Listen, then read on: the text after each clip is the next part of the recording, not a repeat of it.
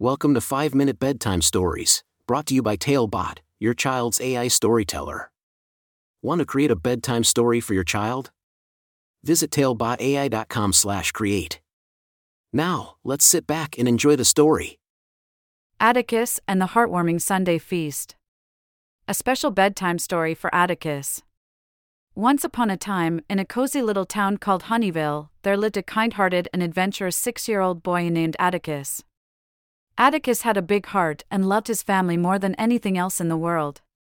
Every Sunday, Atticus and his family would gather at his granny's house, where they would share a special meal filled with love, laughter, and tasty dishes.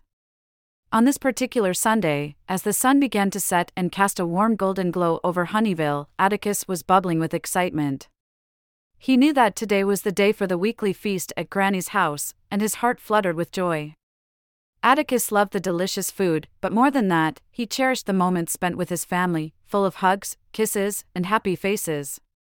As Atticus skipped down the cobblestone path to Granny's house, he could smell the mouth-watering aroma of Granny's famous roast chicken, crispy on the outside and juicy on the inside.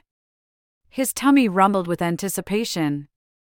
Atticus could hardly wait to get there and fill himself with love, laughter, and food. When Atticus arrived at Granny's house, he was greeted with warm embraces from his aunts, uncles, cousins, and of course, his beloved Granny. The house was filled with chatter, laughter, and tantalizing smells that made Atticus drool. He knew that his family's love was as abundant as the Sunday feast that awaited them. Granny's dining table was beautifully set, adorned with colorful flowers and shiny silverware. Atticus took his place at the table, eagerly awaiting the arrival of the delicious dishes that Granny had prepared with love. The first dish to arrive was a plate of creamy mashed potatoes, so fluffy and inviting that Atticus couldn't resist taking a big spoonful.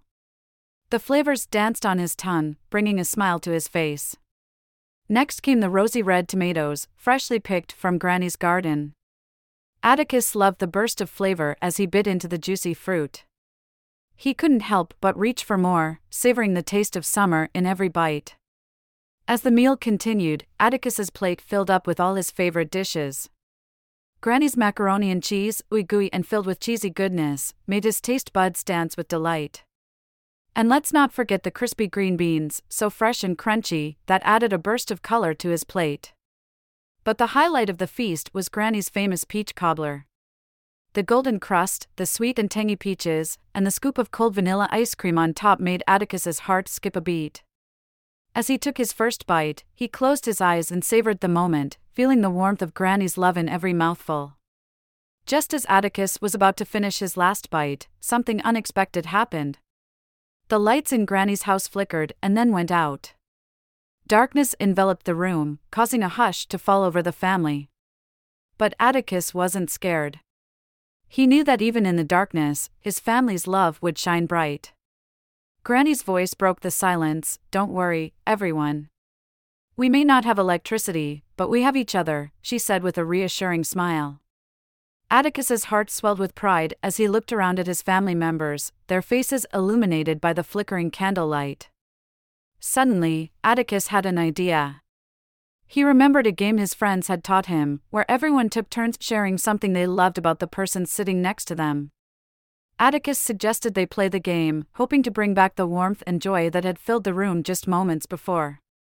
One by one, each family member shared their love and appreciation for the person beside them. They spoke of kindness, laughter, and the little things that made their bond unbreakable. Atticus's heart soared as he listened to his family's words of love and admiration. As they continued the game, something magical happened. The darkness seemed to fade away, replaced by a warm glow that radiated from each person's heart. Atticus realized that it wasn't the electricity that made their Sunday feast special, but the love and togetherness they shared. With the game complete, Granny stood up and led the family in a heartfelt song. Their voices harmonized beautifully, filling the room with love and joy. Atticus's heart swelled with happiness, and he knew that this moment would forever be etched in his memory. As the last note faded away, the light suddenly flickered back on. The room was bathed in a soft, warm glow, and the family erupted in cheers and laughter. Atticus knew that their love had brought the light back, just as it always would. With full bellies and even fuller hearts, Atticus and his family shared one last round of hugs and kisses. They knew that their Sunday feast had been more than just a meal.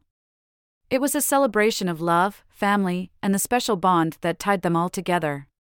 As Atticus lay in his cozy bed that night, he couldn't help but smile. The warmth of his family's love still lingered in his heart, and he knew that no matter what challenges they faced, they would always be full, full, full of love.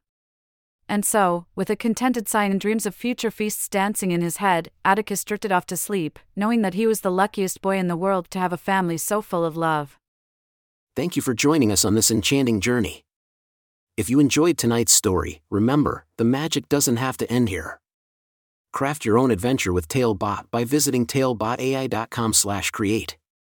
And as a special treat, use the coupon code TALE99 at checkout to get your bedtime story for just 99 cents instead of the usual $2.99. Sweet dreams and until our next tale.